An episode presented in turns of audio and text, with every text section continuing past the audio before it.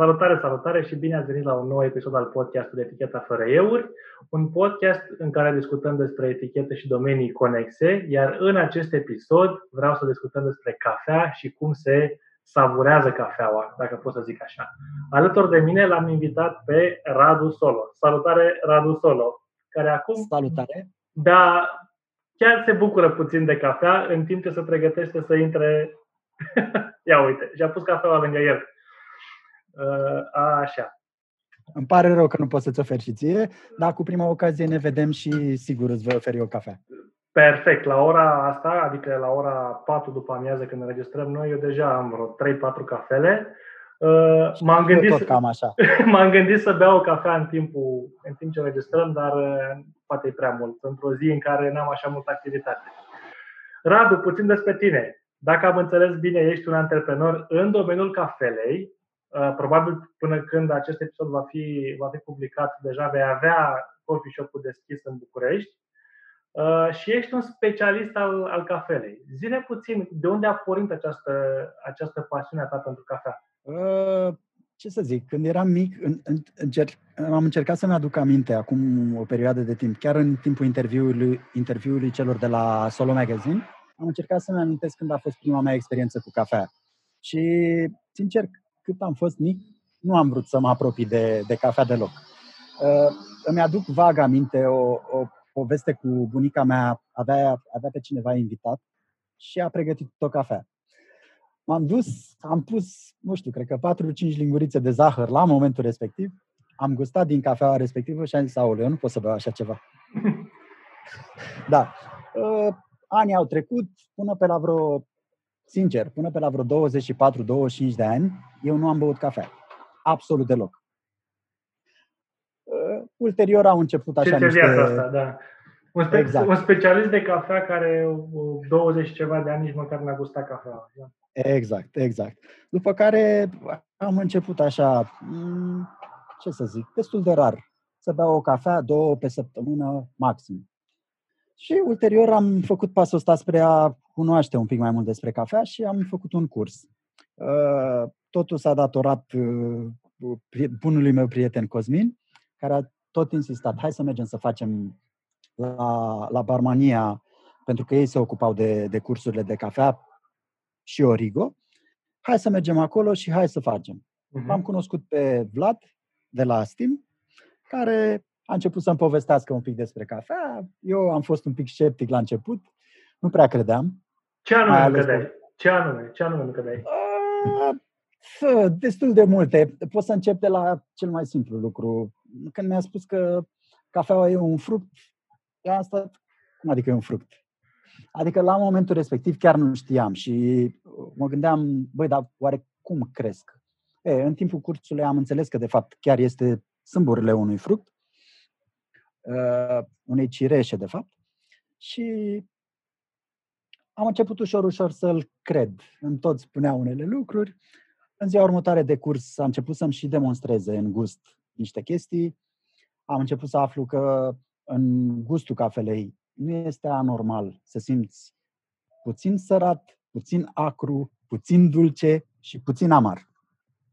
Pentru că totul în momentul în care... De ce ți se dă o linguriță să mesteci în espresso, de exemplu? Pentru că acolo toate cele patru gusturi se vor amesteca, se vor omogeniza și va ieși un gust bun, ar trebui. Nu predominant amar. În momentul în care este predominant amar, deja intrăm într-o zonă în care se pot întâmpla multe. Uh, este prea prăjită cafeaua, nu este extrasă cum trebuie. Uh, sunt, sunt foarte multe, foarte multe lucruri care îți influențează gustul ăsta. Și mi s-a demonstrat, s-a extras într-un, într-o ceașcă o băutură întreagă, iar în cealaltă ceașcă s-a, demo- s-a extras în patru, cele patru etape ale șatului de espresso. Dacă încercai să bei, gustul amar și gustul dulce, să zic că puteai să le bei, dar celelalte două nu ai fi putut să le bei. Păi, păi hai, să, hai să le luăm așa. Zine și nou acum, că tot ne-ai făcut curioși. Care sunt cele patru, patru etape de care ziceai? Uh, primul gust, d- dacă nu mă înșel, nu, nu sunt foarte, foarte sigur în momentul ăsta, dar cred că începe cu sărat, acru, dulce, amar. Astea sunt cele patru gusturi care se extrag. În ordinea asta se extrag. Adică când zici să extragi din cafea, atunci când practic o mașină prepară cafeaua, aceste, aceste gusturi uh, ies din boaba de cafea. Normal așa ar trebui. Dacă este o cafea uh, destul de proaspăt prăjită, adică eu cred că poți să întâlnești gusturile astea uh, într-o cafea care chiar și după trei luni de zile de la mhm. prăjire, mhm. este preparată cum trebuie. Nu cu aceeași intensitate cu care o, o vei găsi în, nu știu, în picul uh, extracțiilor, adică probabil după două săptămâni, cam așa, cam asta este picul. Între două săptămăni și șase săptămâni, ăsta este vârful uh, gustului. Deci, După șase săptămâni începe și își scade din intensitate. Și atunci, uite, o întrebare care vine acum în minte. De exemplu, eu acasă uh, am o mașină de cafea, un expresor, da? Și mă duc și cumpăr, da. și cumpăr pungi de cafea de la hipermarket. Uh, și, mă rog, văd proveniența cafelei de acolo. Ce să înțeleg? Că ea a fost culeasă și prăjită în, în țara de proveniență, pusă în pungi, trimisă aici? Sau cum? Care, adică ce cumpăr de la magazin, de fapt, când cumpăr boabe de cafea? Uh, e, e foarte important de unde cumperi. E fix cum am vorbit de a merge la măcelărie sau a merge la da. supermarket să, să cumperi. Uh, trebuie să-ți, să-ți spună ceva pachetul respectiv și dacă îți spune doar că e din Guatemala, uh-huh. poate să fie din Guatemala din 2012. Ca idee. Ai înțeles? Da. Și da. Uh, aici intrăm într-o, într-o discuție foarte lungă, foarte interesantă. Mie îmi place și aș vrea să povestesc despre chestia asta, pentru că se întâmplă foarte multe lucruri, uh, a zice eu, nedrepte, în primul și în primul rând, pentru consumator, uh-huh. dar în același timp și, și pentru cei care fac niște eforturi foarte mari pentru culturile lor de cafea. Adică ar trebui să, să fim un pic mai atenți când consumăm cafeaua. Pentru noi, în primul rând. Pentru că e, e păcat ca următorii, nu știu, sper să nu fie chiar așa și să, să, să se vină cu, cu niște soluții în sensul ăsta și să mai crească uh, arborile de cafea mulți ani de acum înainte. Dar în cazul în care uh, vom, nu vom mai putea să consumăm atât de des, adică spre chestia asta ne îndreptăm. Nu, nu spun că este... Adică să nu, nu mai existe, nu mai existe cafea, să nu se mai producă cafea. Da, deci, hai să, hai, să, hai să spun cel mai simplu calcul cu care am început chestia asta. Deci, într-o cafea sunt undeva la 80-100 de boabe în funcție de varietate. Mhm. Da? Noi dacă bem o cafea pe zi, da? asta înseamnă, uh, ce să zic, undeva la vreo 36 de mii, da? dacă, nu, dacă nu greșesc eu, undeva la vreo 36 de mii de uh, boabe. Da? Uh-huh. Într-un copac sunt 4.000. Deci noi, pentru un an de zile, avem nevoie de vreo 9 copaci. O persoană. Wow. Înțelegi? Pe măsură ce avansăm și o să scadă, o să ajungem probabil că bănuiesc că asta ar urma să poți să mai bei sau să-ți permiți, iarăși asta e o altă chestie, să-ți permiți să bei una, două cafele pe săptămână și wow. tot așa. Deci a, astea sunt vremurile care vor urma, să zic, dacă ceva nu se schimbă. Ok, ă, exact. Adică e o chestie care se prevede în următorii 30 de ani. Da? Ă, nu vorbim de săptămâna viitoare sau peste 2 ani. Da, 30 de ani sunt totuși destul de departe. Deci, Iar de, deci, deci, da, te rog, te rog, că asta vreau să te întreb. Unde agricultura se... evoluează, evoluează foarte mult uh-huh. și șansele să se găsească niște soluții sunt destul de mari. Dar în același timp e păcat să nu ne bucurăm totuși de o cafea bună, uh, atent prăjită, uh, ce să zic, puțin mai atent când o preparăm, deși eu, eu pot să merg într-o altă direcție. Uh, ritualul ăsta de dimineață pe care ar trebui să-l aibă, aș zice 80-90% din oameni, cred că sunt cea mai bună și cea mai pură formă de meditație. Tu mm-hmm. în mhm. cele șapte-opt minute în care îți prepari cafeaua, ești doar acolo. Mm-hmm. Ești doar atent la cum torni, uh, câte grame folosești, pentru că dacă vrei să faci o cafea bună, totul se face, uh, uh, după o rețetă. Nu poți să faci așa. Zine o rețetă, gata. Hai, zine, învață-ne să ne facem cafea bună acasă și dă-ne mai multe metode. Adică, uite, eu îți spun acum, acum mă simt norocos că e prima oară în viața mea când am acasă la mine un expresor și îmi place cafeaua la expresor. Uh, înainte, cred că am băut cafea, am băut și solubilă, am băut și la, la ibric, de toate, toate felurile. Uite, vreau să învăț de la tine cum să-mi fac o cafea bună dacă nu am expresor, de exemplu. Că să zic, la expresor e cam totul automat, adică nu prea ai foarte multe opțiuni, așa decât boabele, ce boabe folosești și intensitate. Exact. Dar uh, dacă n-aș avea expresor, cum mi-aș putea pregăti? Sunt, sunt, niște, sunt niște etape prin care trecem. Exact ce ai spus tu. Uh, ai băut și cafea solubilă, toți am băut, toți am încercat da? și probabil și cafeaua de, uh, de la 2 lei de la automat. S-a întâmplat să fie E cafea? Undeva... E, e cafea? Ce găsim la automat la 2 lei? Din, din, din nefericire, în cele mai multe cazuri nu este. Ce este acolo nu știu, nu am încercat, nu am luat, nu am luat de undeva să, să verific chestia asta, dar mi-e teamă că nu este.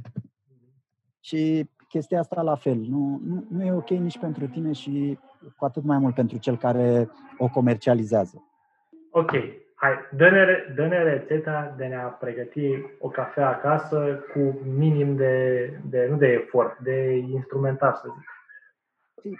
Putem să mergem, nu știu, mie mi se pare că uh, cel mai simplu mod ar fi ibricul, da. dar în același timp, în același timp aș merge puțin spre French press. Mie mi se pare o metodă extrem de simplă. Explică-ne puțin ce înseamnă French press. Uh, dacă poți să aștepți da, ok, să ne arăți, dar după aceea trebuie să ne și spui că unii ne vor doar auzi. Sigur, uh, așteptăm.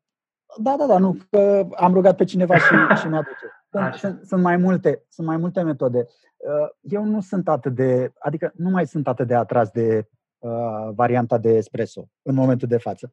Așa. Adică pot să apreciez, pot să apreciez oricând un espresso, el este da. French press Așa. Da? da, se pune cafeaua înăuntru, apă peste, voilà. apeși, îl găsim, la, îl găsim la magazinul din Băneasa. Ori, ori, oriunde se poate găsi ăsta. Uh, de ce? Uh, eu ți-am menționat chestia asta. Pot să spun că în ultimii 5 ani și jumătate am gustat peste 1500 de cafele. Wow. Și când, când gusti atât de multe cafele, uh, preparate și espresso, preparate și filtru, deja încep să-ți dai seama că pumnul la gură pe care ți-l iei de la un espresso, pentru că un espresso în 20-40 de mililitri e destul de puternic și intens în gust și nu prea vrei să bei șapte espresso pe zi. Adică, Decât dacă ești italian, știu. Uh, da, și inclusiv ei, ei, ei preferă foarte mult uh, espresso single shot care are, nu știu, 10-15 mililitri și acum intrăm într-o altă zonă de uh, confuzie. Espresso nu este tare ca și cofeină. Espresso este tare doar ca intensitate. Și italienii pot bea 10 espresso pe zi, dar ei pot bea fără niciun fel de problemă pentru că nu, nu le face nimic. Ei beau mai mult pentru ritual. Ei nu beau pentru, uh, să zic eu, uh, bustul de energie. Deci, mai zi puțin, espresso uh, deci, deci cantitatea de cofeină dintr-un espresso este cea mai scăzută. Cum se extrage cofeina? Cofeina se extrage în contact cu apa. Iar la un espresso poate să fie între 20 și 30 de secunde. Mm-hmm. Adică foarte repede, chiar dacă e presiunea respectivă. Presiunea respectivă ce face? Scoate doar niște uleiuri esențiale. Da. da? Atât. Cofeina se extrage, dar foarte puțin. În ce beau eu aici, de exemplu, filtru, da. care, uite, deja e oricum o altă culoare. Da. Uh, aici este cofeină. Aici pot să spun că e de venă, adică de aici ți iei drogul, pentru că aici ai foarte multă cofeină. Deci, acum am înțeles. Uh, un espresso, și de exemplu cum îl fac eu la mașină, uh, pentru că apa trece foarte repede prin cafea, da? are mai puțină cofeină și are, deci are gustul intens, are puțină cofeină exact. și pot să beau mai multe uh, cafele fără pe zi, niciun fel de problemă. fără niciun fel de Fără problemă. niciun Și, fel de problemă. Atâta timp cât mănânci puțin, Mhm. uh, eu, eu nu recomand espresso pe stomacul gol, pentru că Da. acele uleiuri nu sunt foarte bune pentru stomac Mhm. și atâta timp cât nu ai mâncat, nu ți-aș recomanda. În schimb, filtru nu-ți face absolut nimic. Cafeaua la filtru este mult mai lejeră în gust, poți să te bucuri de ea, din punctul meu de vedere, la orice oră, Da. Chiar dacă într-adevăr cantitatea de cofeină este un pic mai ridicată, nu, nu zice nimeni să bei uh, 500 de mililitri ca mine la ora, uh, la ora asta. Da? De, de Da, acum, despre ac- acum îmi dau seama că de, de ce îmi place mie dimi- dimineața să beau cafea, cafea, cafea, iar după amiază îmi place mai de mult să-mi fac câte un espresso. Mă bucur doar de, doar, doar de gust. Dar dimineață nu, nu prea pot să dau uh, espresso. Nu, nu știu, nu-mi vine să dau espresso. Nu, nu e ok. Sunt, sunt, sunt total de acord, dar în același timp gândește-te la cei care lucrează în coffee shop-uri, că de fiecare di- dată dimineața ei trebuie să seteze o rețetă. Cafeaua e... Acum trebuie să fac și o glumă neapărat. Da? Mie mi se pare, mie mi se pare de departe mult mai dificilă cafeaua decât orice femeie pe care eu am cunoscut-o. Este atât de capricioasă uh, din cauza umidității, uh, din cauza timpului pe care îl petrece în contact cu aerul, uh, încât tu în fiecare dimineață când ajungi la coffee shop, tu trebuie să setezi o rețetă. Ca omul care vine și gustă espresso, de exemplu, dacă vii tu și gustă espresso, să nu te strâmbi la mine și să spui ce e ăsta. Da? Deci, de fiecare dată dimineața se setează uh, măcinătura, se setează uh, temperatura apei, poți să setezi foarte multe lucruri. Adică Mhm. un espresso nu e doar am pus cafeaua în portafiltru, am apăsat pe buton și asta e tot. Gata. Mhm. Nu. E, e foarte dificilă pentru că vorbim despre un produs proaspăt care, pe măsură ce stă în contact cu aerul, se schimbă foarte mult. Se schimbă foarte mult și trebuie să-i acorzi ceva mai multă atenție. O să ne spui imediat mai multe și despre asta. Hai puțin să revenim acasă. Deci, French press, ne-a arătat-o, e acea, e acea cană cu o Da, presă deasupra. Presa franceză, exact. Da? exact. Deci, Se- practic, uh, câte în funcție cafea de sau cum cum- faci? Cum o, cum, cum o folosești, de fapt? hai, să, hai să luăm rețeta pe care o prepar în fiecare dimineață. Uh, Bine, nu fac French press în fiecare dimineață, de obicei fac V60, este un, un con. Eu pot să-ți arăt toate metodele pe care eu le am în casă de preparat cafeaua. Și de Eu, acolo, eu, eu le-am, doar văzut poate la, cea le, mai le-am, simplu. vă- le-am văzut la tine pe, pe Instagram, că ai poze pe Instagram cu, Da. cu, cu multe... Uh, Hai să, cu- hai să intrăm un pic în, în French press, pentru că e metoda simplă și eu Ia, îți arăt da. și celelalte două Da, metode da, pe care da. le prefer mai mult. 30 de grame de cafea, care trebuie măcinate destul de grosier, nu trebuie foarte fin. Adică, da? E foarte important. Adică eu, uh, noi ar trebui să ne cumpărăm cafea boabe, da? Uh, să fie Ideal deja, așa ar fi. deja prăjită. Da. La magazinul 100%. nostru spe- specializat, da? Sunt atât de multe locuri din care poți să-ți iei o cafea foarte bună în momentul de față, încât trebuie doar să te intereseze puțin. Măi, să poți să, cauți. pot să-ți spun un loc unde, nu știu dacă, nu, te- nu te-ai aștepta să găsești o cafea bună. Este un loc, uh, când, acum nu mai stau în București, dar când uh, munceam în București, eram în zona, în drumul taberei, la stația, la Orizont, la Orizont. A, deci mai puțin mai departe. Și eu am copilărit în drumul taberei. Așa, la, la, ori- acolo la stația la Orizont, de fapt în spate la Orizont, este o mică piață de asta, de cartier. Și tot felul de buticuri, de uh, piață-piață și o măcelărie, o, uh, mă rog, brutărie și așa mai departe. Și este acolo, nu știu câți metri pătrați, dar puțin de tot. Adică este un, un spațiu îngust unde vinde uh, tipul de acolo sifon. Și are instalație de sifonă, ce ne povestește, e și un tip pasionat. Se vede că a pus foarte multă pasiune acolo, că a pus filtre, ne-a explicat cum să, cum să produce uh, sifonul și așa mai departe. Asta pe un perete. Pe celălalt perete are doar cafea. Și face, vinde și cafea acolo, uh, dar îți, îți vinde și cafea, adică o prăjește și o vinde. Și asta este într-un loc deci în spate la orizont și nu te aștepta că poți să cumperi o cafea proaspăt prăjită acolo. face o cafea foarte bună acolo la, la mașină și spune că are ritualul lui, apropo de, de ritual, că după amiază când închide, că după amiază nu mai e activitate în piață, închide ușile și stă în liniște și își prăjește cafeaua pentru a doua zi care să o vândă. Deci, o chestie, cum să zic, chiar nu te-ai aștepta că acolo ar să fie o cafea bună. Deci, uh, sunt sigur că sunt foarte multe astfel de locuri. Mi-ai confirmat și tu acum că sunt foarte multe locuri. Hai să terminăm cu Hai. French press-ul. Deci, da. 30 de grame măcinat grosier și 500 de mililitri de apă. Da. Uh, în teorie, ar trebui lăsat în contact cu apa pentru 4 minute, după care se apasă. Se presează. Ulterior, uh-huh. ai pus-o într-un server și asta e tot. E, uh-huh. e deci French press e doar pentru a prepara cafeaua, Exact. După care scoți cafeaua de acolo și o, o pui în... Nu, nu, scoți, practic, tu ce faci? După ce ai apăsat, vergi tot într-un server. Așa. Deci cafeaua rămâne jos aici, ăsta îl dai deoparte și tu de aici bei cafeaua. Pentru deci că dacă, dacă, dacă rămâne mai, mai mult timp în contact cu cafeaua, ar, ar fi o cafea foarte tare, din ce ne-ai spus.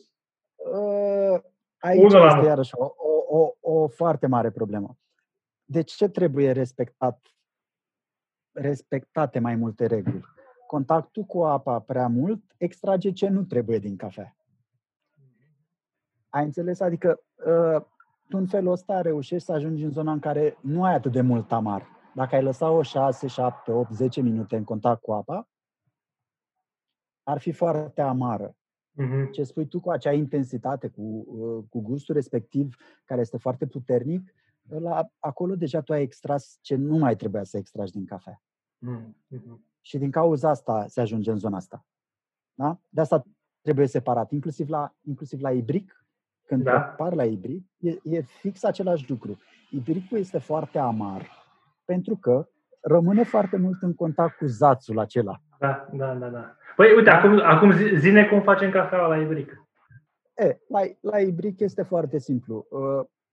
Uh, eu nu duc apa în, în punctul de fierbere. În momentul în care a început să facă bule, eu atunci opresc focul. Da. da? Punem cafeaua peste, amestecăm, a zice 20 de secunde, nu mai mult, după care lăsăm cafeaua pentru un minut, o, pune, o punem în ceașcă cu foarte mare atenție. Dacă ai cum să o filtrezi, ar fi nemaipomenit. Dacă nu ai cum să o filtrezi, foarte mare atenție să nu curgă și zațul respectiv în, în ceașcă și asta e tot. Doar că, doar că acolo trebuie să mergem în direcția cealaltă a măcinăturii. Trebuie o măcinătură foarte, foarte fină. Pentru că tu încerci să extragi foarte repede, da? Practic, ă, amestecatul cu ă, lăsatul un minut ă, înseamnă un minut și jumătate și măcinătura nu poate să fie la fel ca la French press. Cum, de exemplu, nu poate să fie la fel ca la asta. Asta este V60. Așa. Da? Aici se pune un filtru, da? Aici extracția durează undeva între 2 minute și 3 minute jumate. Aha. Așa. Stai să le... Dacă tot am zis că ți le arăt pe toate, ți le arăt pe toate. E Aeropress. E și o competiție la care am participat în fiecare an, la noi, da? Practic, sunt două metode, poți să-l prepari și așa și pui cafeaua pe aici. Aici poți să pui un filtru de hârtie, da?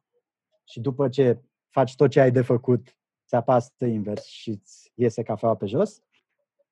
Aha. Asta iarăși este o metodă foarte, foarte simplă. Aici jos ai o supapă se pune tot așa un filtru în interior. Asta se numește Clever Dripper. Mie mi se pare, asta de fapt mi se pare cea mai simplă variantă de preparat cafea la filtru. Mm-hmm. Pui cafea, pui apa, îl lași așa, te apuci să scoți din frigider ce ai pentru micul dejun și să pregătești pentru micul dejun.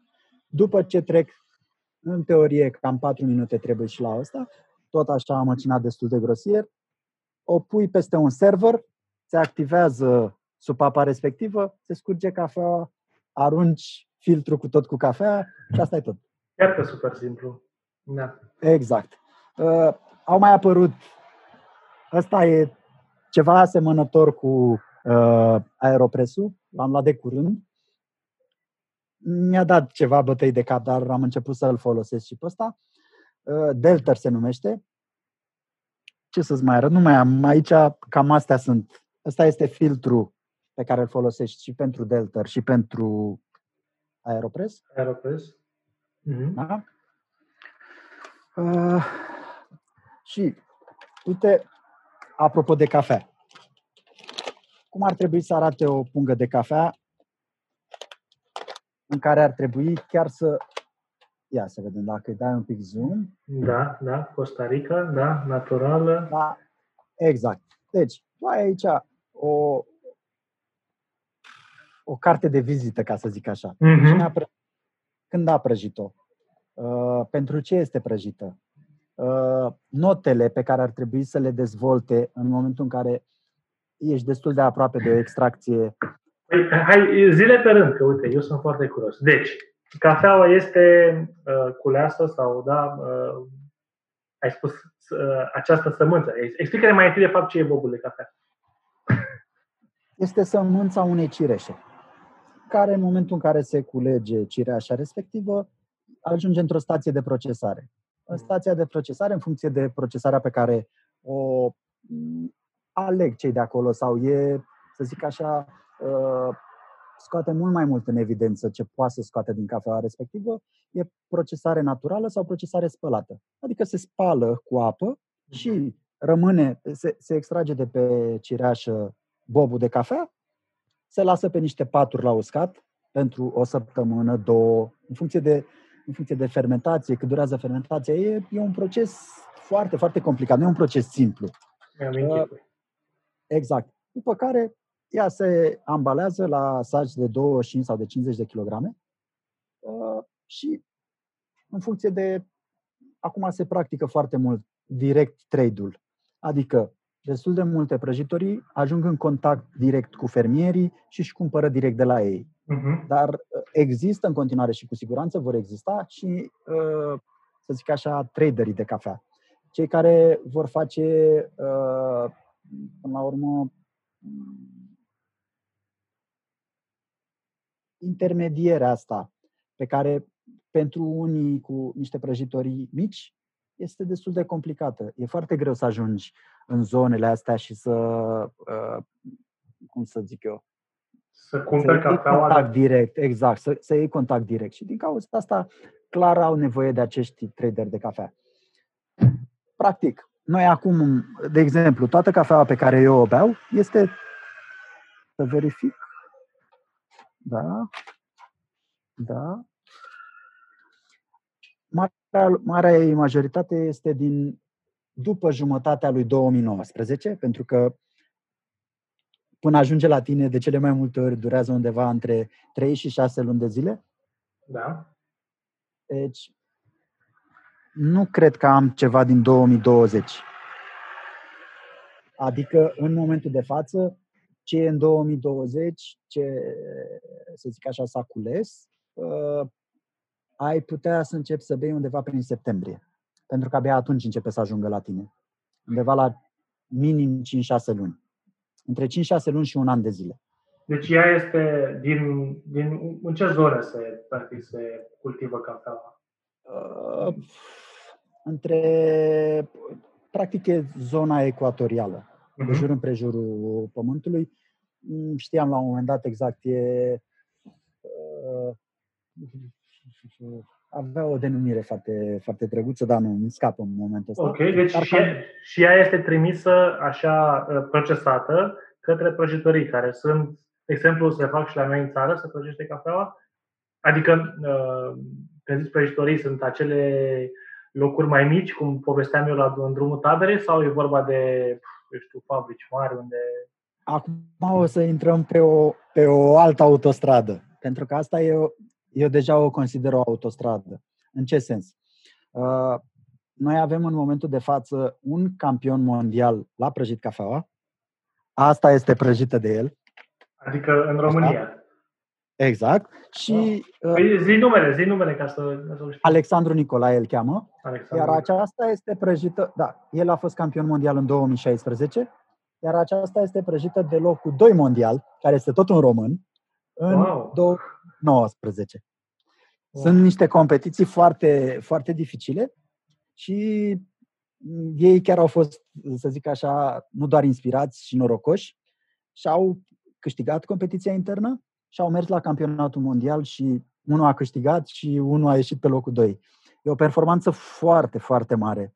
Mhm. Adică, în momentul de față, în România, mie mi se pare că uh, se bea o cafea foarte bună. Foarte, foarte bună. Și vorbești cu, cu un om care în, în ultimii 5 ani și jumătate cred că am văzut peste 300 de coffee shop-uri în toată Europa. Adică foarte, foarte mult. Foarte mult. Am, am călătorit destul de mult și uh, am fost, cred că la vreo 4 sau 5 festivaluri de cafea. Am fost la expoziții de cafea foarte multe. Am fost la Host, nu știu dacă îți spune ceva Host. Host este cel mai mare târg de Horeca din, aș putea spune chiar din lume. Uh-huh. La SIGEP, care tot la fel este o, o expoziție foarte, foarte mare în care se prezintă cam ultimele tehnologii în ceea ce privește cafeaua. Adică mm, am, am ceva, ceva experiență în sensul ăsta când vine vorba de văzut multe locuri și făcut o comparație. Și făcut o comparație din perspectiva unui om care a început să înțeleagă. Uh-huh. Deci, că eu, în, cred că în primii trei ani de zile, și nu, nu cred că exagerez cu nimic, în primii trei ani de zile, cred că beam cam șapte-opt cafele pe zi, în locuri diferite, și citeam minim două, trei articole despre cafea. Despre cafea. exact. Deci nu, pentru mine nu, uh, lucrurile au, uh, au luat așa o, cum să zic eu, o întorsătură foarte directă spre cafea uh-huh. și mi-a plăcut foarte și îmi place foarte, foarte mult și vorbesc cu foarte multă plăcere despre cafea. Deci în România se bea cafea, suntem foarte ok. Bună. Se, se bea cafea foarte bună. Ok. Foarte bună. Foarte deci, bună. deci cafeaua a, a ajuns în România, e prăjită? Uh... Este prăjită. Noi avem, îți, îți dau un exemplu, în București avem, cred că dacă nu greșesc numărul, vreo 12 microprăjitorii, printre uh-huh. care și uh, aceasta cu Alex Nicolae, cu Bogdan Georgescu, care nu vând doar local și exportă destul de mult. Deci noi exportăm destul de multă cafea. Uh, și de acolo ajunge în coffee shop. După ce în este prăjit, ajunge în coffee shop. Această cafea nu o găsește în uh, hipermarket. Nu. Nu, nu pentru că nu sunt. Targetul de client nu este, uh, nu este în hipermarket. Și din cauza asta, uh, chiar dacă se va face pasul ăsta, pentru că și aud și mă interesează foarte mult chestia asta, se, se, va, se va crea o, să zic așa, o punte între consumatorul regular, care nu, nu se gândește foarte tare la ce consumă, da. și zona asta de specialty coffee, pentru că mie mi se pare un pic cam pompos numele ăsta specialty, deși uh, foarte mult timp am crezut în el, dar mie mi se pare puțin cam pompos specialty coffee. Poate pentru că e ceva normal, atât, sau ar trebui să fie ceva normal, așa e? Uh, ar trebui să fie ceva normal, dar uh, să nu fie prost înțeles.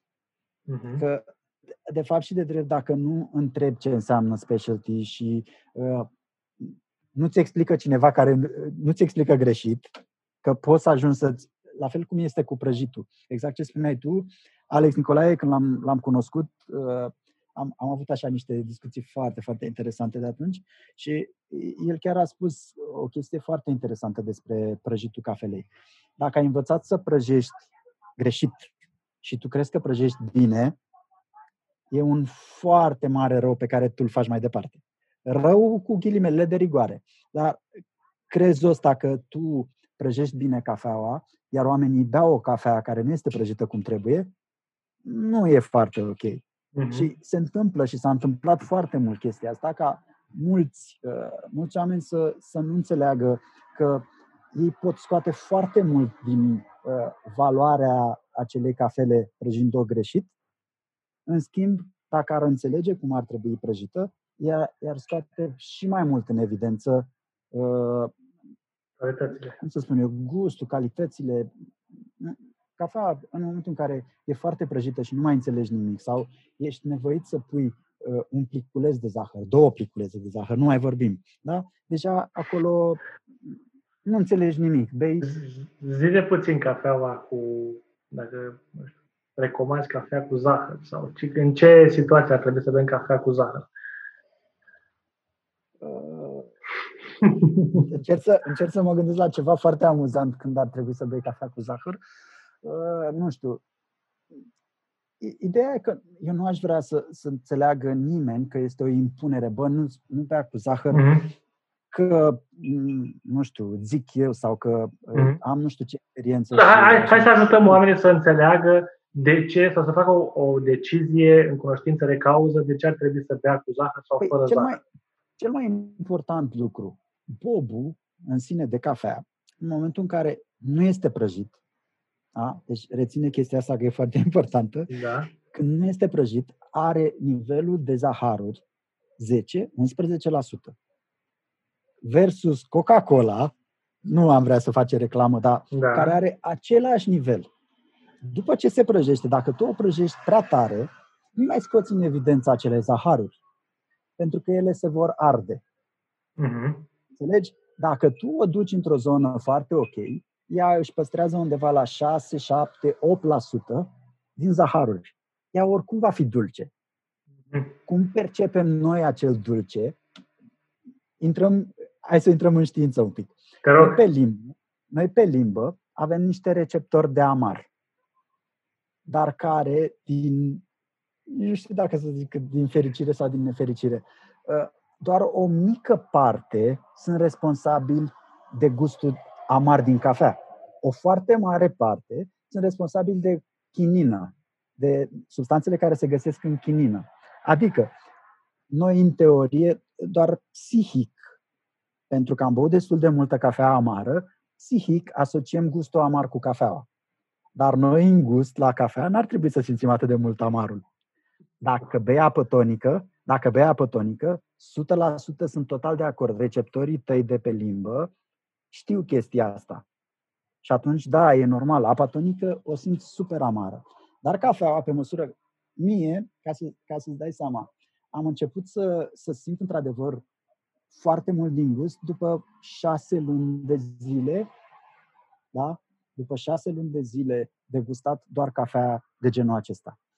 Și cam după un an spre jumătate, am început să deosebesc destul de bine și notele pe care le încep să le simți. Ce înseamnă, care, ce înseamnă note? Păi, hai să spun, noi avem o memorie a gustului. Creierul uh-huh. nostru e departe, adică avem la dispoziție de departe cea mai complexă mașinărie. Uh-huh. Deci noi, corpul omenesc, da, e, e ceva incredibil. Tu gândește-te așa, ce memorie de gust putem să avem noi când, dacă ai ruga, cred că pe oricine rogi în momentul de față, sunt foarte puține persoane care, dacă îți vor face o listă cu toate alimentele pe care le mănâncă, lista aceea nu depășește 20 de poziții. Crezi că, crezi că există în momentul de față, dacă întrebi, pe, a zice pe o săptămână, pe o lună s-ar putea să, să fie până în 30. Memoria gustului e destul de tricky, pentru că dacă tu n-ai mai mâncat, nu știu, dau un exemplu, uh, caise sau cireșe sau, nu știu, uh, afine sau chestii uh-huh. de mhm. genul ăsta, e destul de greu să-ți dai seama, îți pare cunoscut, dar nu-ți vine să spui direct. Uh-huh. Oamenii care ajung să stabilească uh, notele astea, de, de cele mai multe ori sunt Q-traderii sau prăjitorii, să, să stabilească notele pe care le simți în, în gust ei fac un sensory training și ei gustă, exact, ei ca să poată să-ți spună ție că, uite, de exemplu, cafeaua aceasta are dark chocolate, uh, fructe tropicale și este untoasă și are și blackberry, uh, el, el nu le spune din cap. Nu le spune din cap, îți spun sigur uh-huh. chestia asta. El, el ajunge și face un cupping. Se face un cupping după ce se face, se testează când, când, îți vine, când îți vin 50 de kilograme de cafea sau 500 de kilograme, tu nu prăjești în prima șarjă 30. Nu. Se fac cu 50 de grame, prăjești 50 de grame, se face capping, se testează și vezi încotro te îndrepți cu profilul de prăjire. Și de la profilul de prăjire, de acolo ajustezi. Iar în primul capping, nu poți să-ți dai seama uh, cum o să iasă cafeaua. Uh-huh. Și faci poate două sau poate trei șarje de genul ăsta. Și ulterior încep și muți pe cantități mai mari de 15 kg, 30 de destul de puțini sunt cei care prăjesc 30 de kg odată, dar undeva în zona asta între 5 și 15 kg, cam așa se prăjesc șargele de, de cafea. Ok, uh, hai că ne povesti despre cum se prăjesc și apoi ai spus la un moment dat că ajunge cafeaua în coffee shop. Acum, zine puțin de ce ar trebui oamenii să vină la coffee shop pentru cafea? Adică ce primesc la coffee shop în plus păi, sau în minus sau ce, da, ce învață la coffee shop? Eu, eu cred că intrarea într-un, într-un coffee shop e, e, e un lucru foarte complex și te, te îmbogățește în primul și în primul rând pe tine ca om. De ce?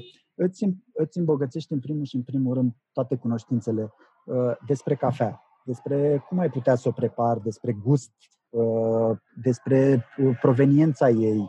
Uh, oamenii care îți servesc cafeaua, uh, după 3 sau 4 luni de zile, de cele mai multe ori ajung să se îndrăgostească de ceea ce fac. Și ei îți vor transmite cu o foarte mare plăcere toate informațiile astea, dacă îi lași, bineînțeles. Dacă îi lași, dacă exact. Ești, exact, și dacă ești puțin curios.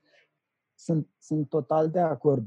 Poate că nu am chef de fiecare dată când mă duc la coffee shop să stau să te ascult pe tine și să-mi povestești mie despre cât de minunată este cafeaua asta. Și sunt super de acord cu chestia asta. Doar că îți, uh, uh, cum să zic eu, nu-ți acorzi ție cele 5 minute. De ce? Timp, ce-ți povestește despre cafea? Adică dăm, dăm un exemplu. Ce-ți povestește un barista, dacă așa... așa... Da. Păi, în primul și în primul rând, el uh, caută, uh, cum să spun eu, interacțiunea. Uh-huh. Caută interacțiunea de ce? Pentru că vezi foarte bine că societatea asta ne-a, ne-a dus într-o direcție în care interacțiunea lipsește destul de mult. Da. Și își dorește foarte mult să, să-ți ofere ție exact ceea ce vrei să bei dar din nefericire tu nu ești foarte atent la ce vrea să Nu ești receptiv, adică nu ești... Exact, uh-huh. exact. Și tu te duci acolo și spui, vreau și o, o cafea lungă cu lapte. Și dacă ești și consumator de zahăr, dacă poți să-mi pui și niște zahăr înainte, ar fi nemaipomenit.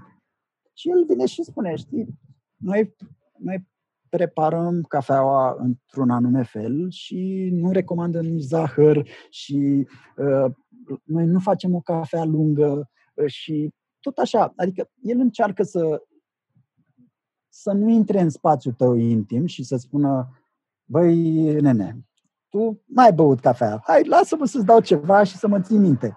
Hai să vorbim puțin, hai să zâmbim, hai să nu mai stăm așa încordați când intrăm într-un coffee shop și spune cineva, ă, noi nu facem cafea lungă cu lapte.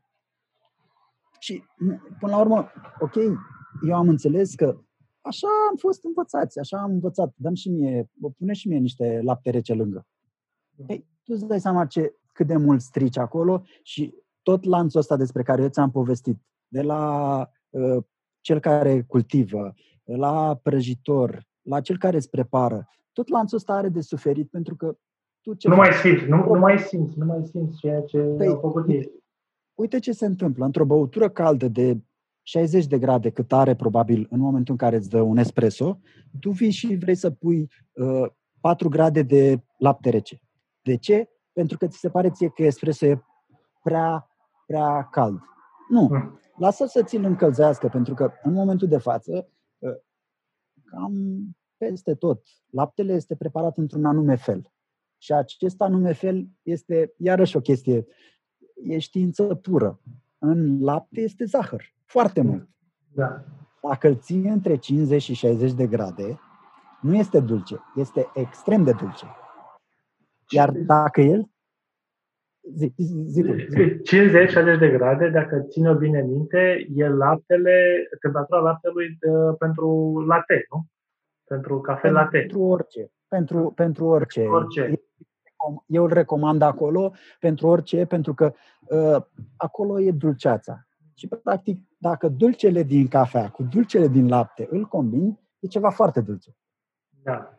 Că nu-l percepi și că nu gândești că poate să fie dulce și, repet, cred că peste 50% din uh, preconcepțiile oamenilor se datorează unor experiențe anterioare total greșite. Și, adică și oamenii ar trebui să se, să se expună la o experiență bună în ceea ce privește cafeaua, să fie, fie servite cafeaua, să o consume, să cunoască mai mult și din asta vor putea, nu știu, pe lângă cultura lor despre cafea, să aibă o experiență foarte, foarte interesantă. Foarte interesantă. Deci, până la urmă, despre asta e vorba. Scuze, uh, uh, trebuie să fii puțin curios. Dacă nu ești curios, nu ai cum să descoperi lucruri noi și să încerci. Uh, uite, îmi spune cineva, uh, îmi spunea cineva de curând, îmi place foarte mult cafea din Etiopia. Ai mai băut altă cafea? Nu. Mie îmi place aia din Etiopia. Adică uh, a, a, încercat, a încercat undeva, probabil, o cafea un pic mai acidă și percepția persoanei respective a fost a fost un pic ca acrișoară cafeaua și vine și mhm. cere ce cafea aveți? Din asta și din asta. Care din ele e mai acrișoară? Dați-mi din aia. Și nu, nu înțeleg de ce, de ce merg în direcția respectivă. Pentru că ar trebui să înțeleagă. Uite, un om care a gustat 1500 de cafele, dacă îți spun că aș bea doar America Centrală dacă aș putea, aș bea doar America Centrală, pentru că sunt anumite note, sunt, e, e un gust mult mai plăcut Uh, ciocolatiu, cu nuci, cu alune, cu ce vrei tu. Ar, ar, ar fi în zona aia și îmi place mai mult chestia aia. Dar dacă vine cineva și îmi spune o cafea din Etiopia, foarte bună, cu niște note florale, cu, uh, nu știu, aș merge și în direcția aia, fără niciun fel de problemă, doar din curiozitate. Da? Mai zine puțin despre coffee shop, pentru că hai să luăm Bucureștiul. Când ne gândim, adică când mă gândesc la coffee shop, mă gândesc la, în primul rând, la o mare lanț de cafenele din întreaga lume. Ce se întâmplă da. acolo? Ă, aici, iarăși, e, e, e un pic tricky. De ce? Același lucru pe care ar trebui să-l facă în momentul în care vor intra într-un coffee shop adevărat, oamenii ar trebui să întrebe de proveniența cafelei. Și mm-hmm. atâta timp cât persoana din spatele barului uh, este foarte bine pregătită, va fi în stare să dea toate detaliile astea. Cu cât îți poate da mai multe detalii, cu, cu atât mai mult experiența ta va fi una mai plăcută. Mhm. Cu cât nu știe să-ți răspundă, cu atât vei avea o problemă. Deci, oamenii ăștia asta fac. Ei se duc acolo cu plăcere, vor să învețe cât mai multe despre cafea și să transmită mai departe. Deci, într-un, într-un coffee shop veritabil, ar trebui să ai această interacțiune cu Exact, exact. Da, ok. 100%. Zine puțin despre... Uh, am întrebat și la vinuri, că sunt curios. De ce unele cafele costă 3 lei și altele 20 de lei? e vreo explicație logică? Are da, ceva? foarte, foarte, foarte logică. Foarte logică. Păi, în primul și în primul rând, unele varietăți nu cresc o rândă. Da. Unele varietăți nu cresc, uh, cum să zic eu, uh, atât de mult timp în mm-hmm. an. Da. Uh, sunt, sunt zone în care, cum să spun eu, nu știu, eu, eu am ajuns să gust, cred că am gustat cea mai scumpă cafea, am gustat de vreo 350 de euro kilogramul. Wow! Și ce, ce avea? Explică-ne puțin ce avea special acea cafea. Păi, tot lotul a fost de vreo 200 de kilograme. Adică dacă deci, începem să calculăm la, da, dacă începem să calculăm uh, cam câți copaci au fost acolo, au fost foarte puțini copaci. Cam mhm. așa. La fel cum e cu, cu vinul, da. Da? plus uh, metoda de procesare, care iarăși este extrem de complicată și necesită timp și necesită echipamente. Da? Adică, uh, în momentul de față, uh, s-au ajuns inclusiv la cafea, la, la niște experimente cu zona asta de procesare, care depășesc mult din, uh, nu știu, ce ne putem gândi noi la ce face cineva cu niște babe de cafea. Ok. Deci, da. vă speram să spui, Speram să spui, băi, cafeaua e mai scumpă la Băneasa, că chiria e mai mare. Nu, nu, nu, nu, sub nicio formă. Sub nicio formă. Și toate, toate etapele astea, uh, până ajungi să, uh, cum să zic eu, să, să ai acces la așa ceva. Pentru că, din nefericire, uh, sunt foarte multe cafele la care nu ai acces, pe care ai toate șansele să le miroși, miroși și poate să le guști doar la niște competiții. Pentru că oamenii care, care într-adevăr, chiar asta fac zi de zi, merg la ferme, ă, plătesc în avans, pentru că, uite, asta e și o chestie foarte interesantă, se poate plăti în avans. Mergem, îți dau un exemplu, mergem împreună în Rwanda și vrem să plătim cultura în avans pentru următorii trei ani de zile. Wow! Exact. Poți să faci chestia asta și, uh, da, tu ai acces la tot ce se întâmplă acolo. Uh-huh îl ajuți și pe fermier, dar în același timp te ajuți foarte tare și pe tine. Și pe tu știi tine. că ai o cafea care uh, în ultimii doi ani a fost în creștere și știi că pentru următorii trei ani de zile tu vei avea o cafea nemaipomenită. Uite, mai am, apropo de acest subiect, să termine cafeaua în lume, când a început uh, carantina și mă rog, s-a declarat pandemie, a început carantina, am, am aflat de la televizor că s-au închis granițe și așa mai departe, am început să văd că lumea se întreba, oare o să mai avem cafea? Oare cât ne mai ține cafeaua pe care o avem deja în, na, la mine aici, în Franța, de exemplu? Și mi-am dat seama că vrea să fie o mare problemă dacă nu mai importăm cafea de unde, de unde se uh, face el. Nu, în viitorul, în viitorul apropiat nici măcar nu mă gândesc, adică nu avem nicio șansă să, să scăpăm de ea. E, e, prea, e prea greu. E, e prea greu. Dar dar într-adevăr este o problemă. Adică la mine de obicei, încerc să mă uit acum, am, am cam un kilogram și jumătate de cafea. Mm-hmm. Cam tot timpul, când rămân la 250 de grame, trebuie să-mi iau cafea, neapărat. Trebuie să mi iau cafea. Da. Ok. Ajungem și la, la finalul acestui episod. Uh, mi-a părut foarte bine că mi-ai venit să-mi povestești mai multe de cafea. Știu că sunt mult mai multe de povestit, poate le lăsăm pe, pe un alt episod. Cu siguranță. Mai, cu siguranță. Mai, mai există multe de povestit. Până atunci, nu ezitați să vizitați uh, coffee shop-ul lui, uh, lui Radu. O să las, uh, o să las aici, în acest video, o să las detaliile, numele și în comentarii o să las uh, eventual adresa. Boiler se numește. Boiler se numește. Boiler, ok. Și o, o da. găsesc pe piața, în zona Piața Muncii, mai exact? Da, în zona Piața Muncii Uh, este o stradă... Pe de ceva. De la stradă. Nu, nu, nu. nu, nu, de, nu. Din fericire nu ne-am îndreptat în direcția respectivă. Nu, este ceva mic, uh, ne adresăm mult mai mult uh, celor din zonă. Ok. Acum, nu, nu, nu. Acum, acum îți dai seama că uh, nici nu putem să servim acolo, deci ne adresăm mai mult persoanelor la to go, dar mm-hmm. uh, sperăm ca în 2021 să putem primi oaspeți și în interior. Și în interior, ok. Acum îmi pare rău că nu mai stau la piața muncii, acolo, acolo am locuit eu, de Câmpia Libertății. Deci eram aproape. Da. da. Uh, Radu, mersi tare mult. Uh, cei care ne ascultat... Foarte mare plăcere.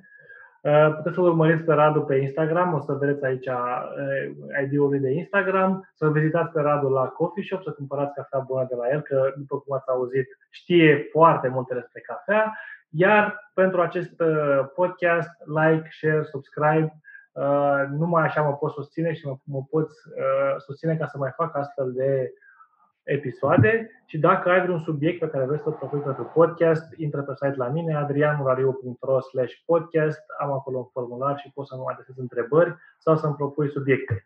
Radu, încă o dată îți mulțumesc foarte mult că ai acceptat să ne povestești mai multe despre cafea și uh, te urmărim pe Instagram și să mai aflăm mai multe despre cafea. Cu foarte mare plăcere, sper să ne mai auzim și uh, exact cum ai spus tu, sunt, sunt foarte, multe, foarte multe direcții în care noi putem să mergem cu, cu cafeaua. Uh, împreună găsim. Uh, le, găsim luăm, le luăm step by step, așa. Da, să vedem ce, ce exact. zic și cei care ne ascultă. Așa că dați-ne feedback despre Spuneți-ne voi cum vă pregătiți cafeaua acasă, lăsați-ne un comentariu la acest video sau uh, pe unde vedeți, auziți acest, acest podcast. Pe data viitoare. Salutare!